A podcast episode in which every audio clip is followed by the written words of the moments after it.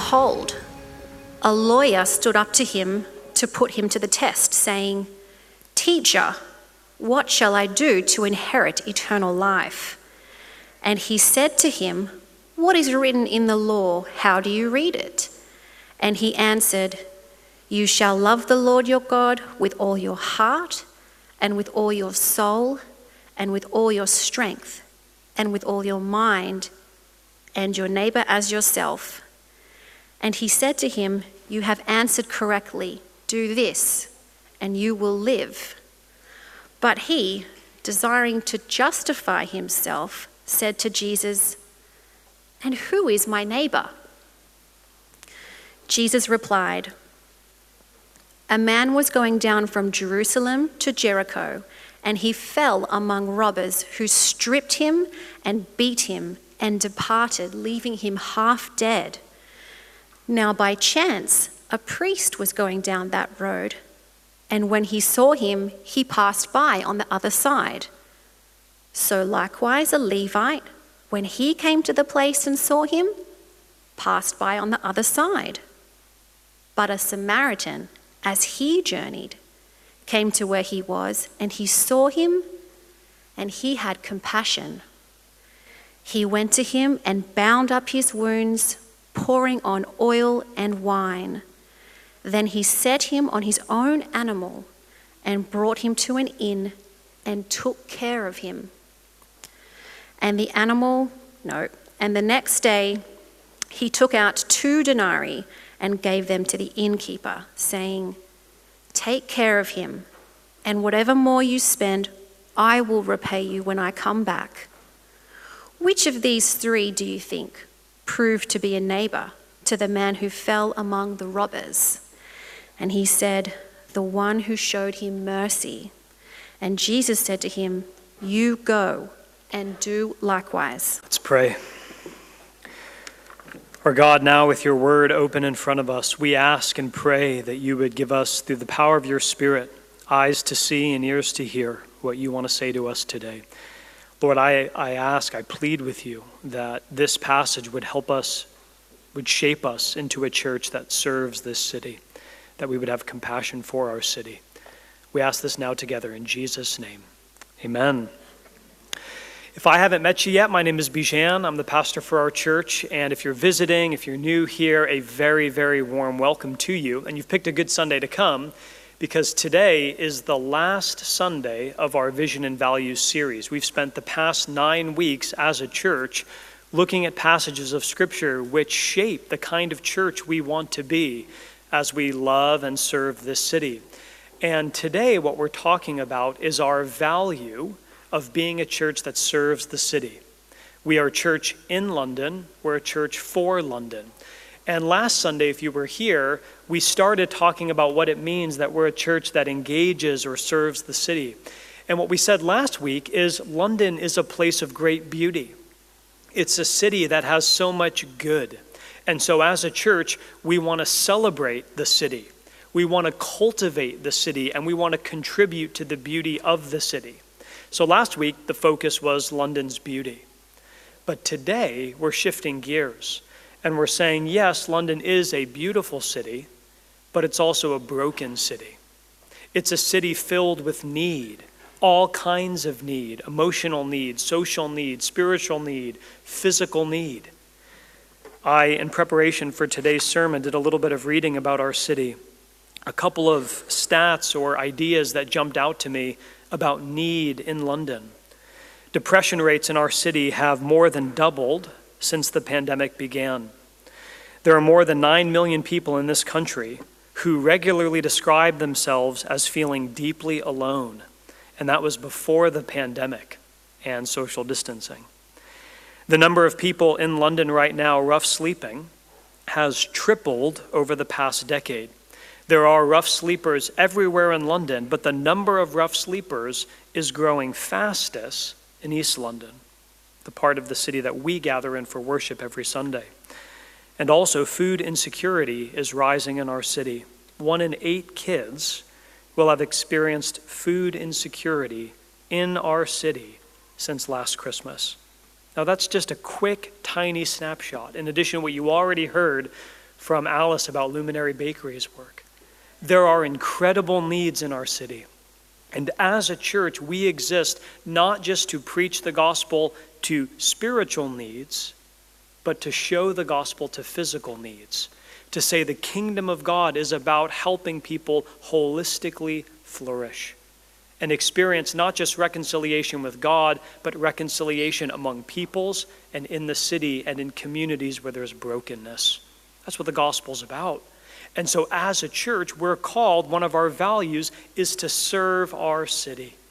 But here's the question the list I just gave, and you encounter need every day. The question for us is where do you even begin to start? I mean, the needs are enormous. Where do we, even as a church, begin to start thinking about serving the city? And so today I want to start at the very beginning. I want to talk about motivations.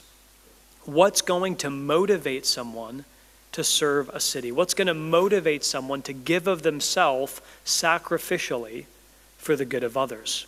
And to help us think about our motivations, I'm calling our attention to Luke chapter 10. Now, this is a very famous story. It's called the parable of the Good Samaritan. Maybe if you've been in a church before, you've heard it talked about. But in a nutshell, here's what you have in the story. There's a man who's walking on what's called the Jericho Road. That was a notoriously dangerous road. And while he's walking on the Jericho Road, he's mugged. All his things are taken, and he's beaten, and he's left for dead. You can imagine a man lying there dying. He's there. And as some time goes by, a priest and then a Levite walk by. Now, a priest and a Levite, these are the religious professionals. These are the pastors leaving church on Sunday on their way home. I mean, these are the religious elites. And when they walk down this road and they see the man dying, left for dead, the text says they pass by the other side. They just keep going. And then a Samaritan comes along. But when the Samaritan sees the man left for dead, he has the exact opposite response. He runs towards him, and at great cost to himself, he does everything he can to bring that man back to life. And the question for us is what accounts for the different response? Why did the priest and Levite pass by on the other side, and the Samaritan runs to his aid and does everything he can?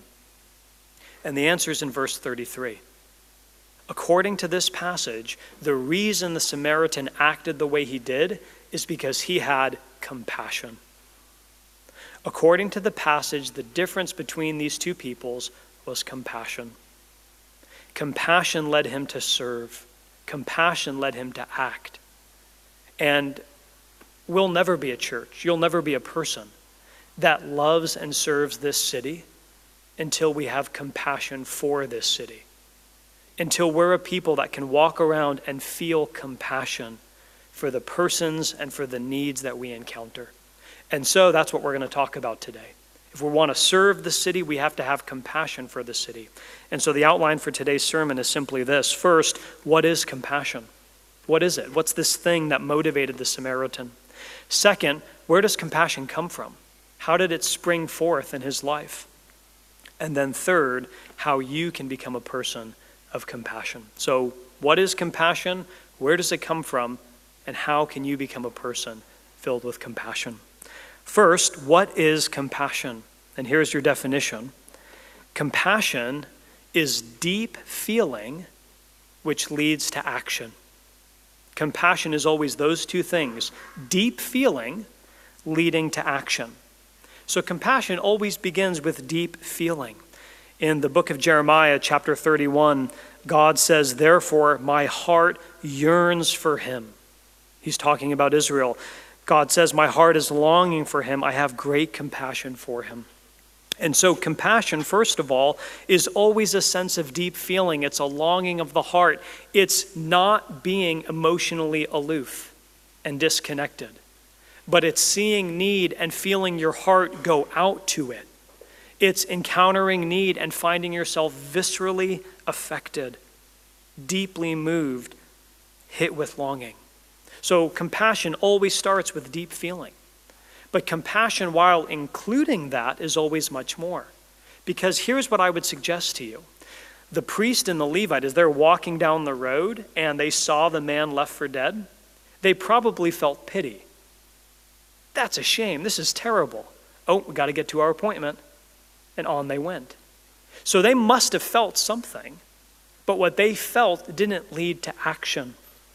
So compassion, yes, includes deep feeling, but it leads, secondly, to action to practically getting involved. The Samaritan, as he sees this man left for dead, he does something. Verses 34 and 35 actually describe what he did. He gets off his own donkey, he moves to the man, he bandages him up, he literally becomes a nurse to him, and then he lifts him up, sets him on his donkey, and brings him to an inn. And at the inn, he shells out a bunch of his money and says to the innkeeper, Take care of him, and if you spend any more than what I've given you, just put it on my account. I mean, he goes above and beyond to make sure that this person is nursed back to health. And that's compassion. Deep feeling leading to action. It's emotion and then it's service. That's compassion, and that is what motivated the Samaritan. A deep compassion for this person that he encountered. And we see this example of compassion all throughout the Bible. You see it even in the life of Jesus where he's both moved with deep feeling and springing into action. I remember, for example, the story about Jesus where one of his friends died, a man named Lazarus. And Lazarus had two sisters, Mary and Martha. And Jesus came to where they were grieving their brother. And as they're weeping and crying, Jesus does not come to them and say, Guys, stop the crying, hold it together, I'm here, everything's going to be okay.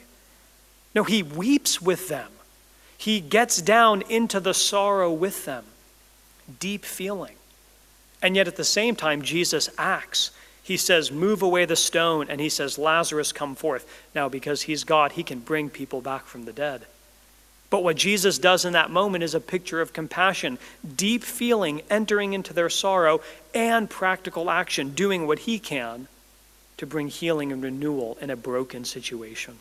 The whole story of the Bible shows us the difference between compassion and just pity. And what motivated the Samaritan was compassion, deep feeling leading to action. So that leads us to ask then well, where does compassion come from? Why was the Samaritan compassionate? Why weren't the priest and the Levite compassionate? And you have to remember that the Samaritan was a total stranger to the man that he encountered. It wasn't like this was a friend from school or someone in his family. This was literally someone he never met before. And yet, upon encountering him, he moves towards him with incredible generosity and sacrifice. So the question is where did that compassion come from? And there are two ideas that I want to bring out about where compassion can come from in this story and also in your own life. And the first thing you have to see is compassion came from the awareness or the recognition that he was responsible for this man. A recognition of responsibility. And this is so key. Now, in order to understand this recogn- recognition of responsibility, we've got to take a minute to unpack some of the details of our story. So, in Luke 10, the passage that Maddie read, the story begins with someone coming to Jesus and saying, What must I do to get eternal life? How do I get into the kingdom? And Jesus, always responding to questions with a question, says, Well, you know the law, you know the Bible. What do you think it says? And the man replies, Well, it says to love God and love your neighbor. And Jesus says, You've got it. Just do that, and you'll get it. You'll live. And then the man asks the next question, and he says, Who's my neighbor? If I'm called to love my neighbor, who is my neighbor? Who am I responsible for? And Luke, the author, tells us that he asked this question because he was wanting to justify himself. And that's the whole key. You see, the man is thinking, okay, if I want to get into heaven, what I have to do is love God and love people. But which people? Who is my neighbor? What he was trying to do was draw the smallest possible circle around the people that he was obligated to care for. Because in the Old Testament, the idea of neighbor was always someone who shared your race or your religion or your culture. In other words, neighbor were the people like you. And so the lawyer who's testing Jesus is saying, Who's my neighbor? How can I spot them? Are they the people who believe like me? Are they the people who have my cultural background? Who's my neighbor? And what he's hoping to do is say, I'll love this group of people and others I'm not responsible for. Who's my neighbor? And then Jesus tells the parable of the Good Samaritan. And the only possible conclusion of the story, Jesus says, is that your neighbor is any person that you encounter who has a need. Any person that you encounter in your life who has a need, who is broken, who is suffering, that's who you're responsible for. And do you see what Jesus is doing? The lawyer is trying to draw a small circle around who he's responsible for, and Jesus is blowing up his circle. Jesus is saying, You don't get to pick and choose who you have responsibility for. Any person, every person that you encounter in need, that's your neighbor. And Jesus is redefining a whole conception of what it means to be people in a city. Because Jesus is saying the people that you're responsible for are not the people who share your race or the people who share your creed or your ideology or your religion. Every person is your neighbor because what you share is a common humanity. You're made in the image of God, and they are too. And that means that even though that person is a total stranger, they are, in a very real sense, your brother or your sister.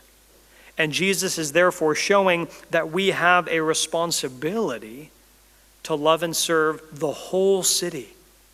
Even people in the city who don't look like us, who don't believe like we do, who don't think like us about many important things, they're the ones that we're called to serve. Anyone in the city with need. That's where compassion comes from, recognizing we have responsibility. But that recognition led to, and this is now the second thing, an inability to remain indifferent. The Samaritan had to get involved. He was so moved by what he encountered that the only possible response for him was to get off his donkey and do everything he could. He could not remain indifferent to this man's suffering, even though it was costly. And it was so costly. I mean, think about it. For this man, the Samaritan, to come and help, do you know what he risked? He risked himself getting mugged because presumably the people who mugged the guy that was lying there were still around. And by bending over and making himself vulnerable, he himself could have been mugged and left for dead. Not only that, he had his whole schedule interrupted. I mean, it takes a lot of time to care for somebody who's hurting. He had somewhere he was going, and yet his whole journey was inconvenienced. And then on top of that, he actually shells out quite a lot of money to take care of this person. In other words, compassion is always costly. Compassion is always an act of selflessness. It's always putting the needs of someone else ahead of yourself. And he was willing to do that. Why? Because he was thinking selflessly. Dr. Martin Luther King Jr., who was the American civil rights leader, was once in Israel with his wife Coretta.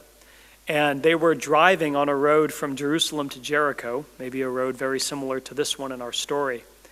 And while they were driving, Dr. King was a preacher, as you may know, and so talked out loud.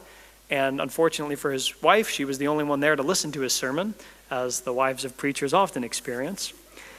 And while they were driving on this road from Jerusalem to Jericho, Dr. King begins preaching or thinking out loud about the parable of the Good Samaritan.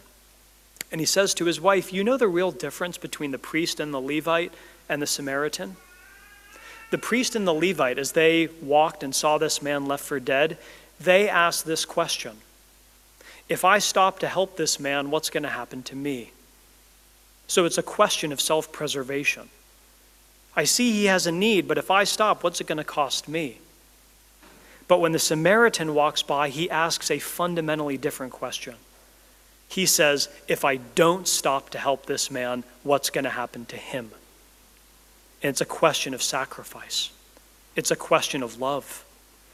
And that fundamentally different heart posture reveals this inability to remain indifferent. It's an other centered mentality. And compassion is always an act of selflessness. It's always an act of thinking of someone else more than yourself. So, the final question for us today is well, how can we become compassionate? How do we become a people who, with incredible generosity and sacrifice, give ourselves away for the good of others? And here's the answer to show compassion, to become a person of compassion, you have to realize that you've been shown compassion. The only way that you'll ever be a person to live with compassion is to realize what kind of compassion you've already been shown. And friends, hear me. Jesus Christ is the ultimate Good Samaritan. You see, when we read this story, the danger is that we think of ourselves as the hero. We read a story like this one and we think we're going to be like the Samaritan. We're going to be the ones that go out into the city and make everything better. But you know what? Actually, the right way to read this story is to realize that first and foremost, we are like the priest and the Levite that pass people by on the other side, that say, I don't have time to get involved, or someone else will deal with that problem. We're like the priest and the Levite, or even we're like the one who is left for dead, without help and without hope to save ourselves or to fix ourselves. But Jesus Christ is the ultimate Good Samaritan. Jesus is the one who didn't just get off his donkey, but came from heaven to earth. Jesus is the one who, not just at the risk of his life, but at the very cost of his life, bled so that we could be saved and brought back into his family. You see, Jesus is the ultimate Good Samaritan. Jesus is the one who didn't just risk everything, but gave everything for you so that you could be made right with God, so you could experience healing, so you could be saved. And why did Jesus do that? Because of compassion. There's a theologian about 100 years ago named B.B. Warfield, and he wrote an essay called The Emotional Life of Our Lord. You can find it online. It's a stunning essay. What a title, the, I mean, the emotions of Jesus. And in his essay, he asked the question which emotion is most used to describe Jesus. So when you read the Bible and you see Jesus, what feeling does he have more than any other feeling? And Warfield concludes after searching carefully the emotion that most characterizes Jesus is compassion. It's compassion.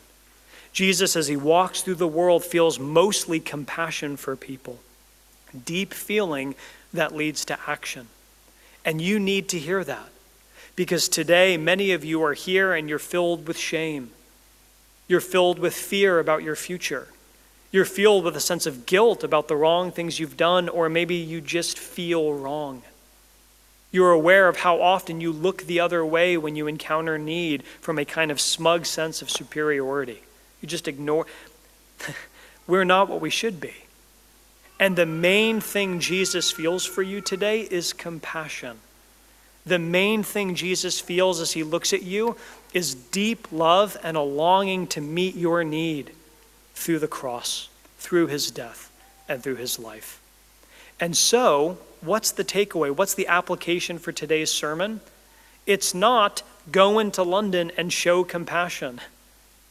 It's see the compassion of Jesus for you. Rest and rejoice in Jesus' compassion as demonstrated on the cross.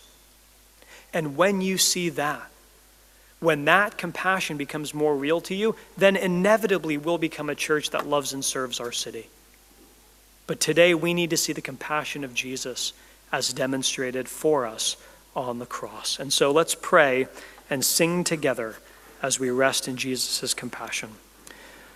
Our God, thank you so much for Jesus Christ, the ultimate Good Samaritan, who gave himself up that we might be brought into your family. Help us now as we sing and as we celebrate baptisms to rest in the compassion of Jesus, to experience the compassion of Jesus right where we are, just as we need it. Lord, we pray all this for your glory as we pray together in Jesus' name. Amen.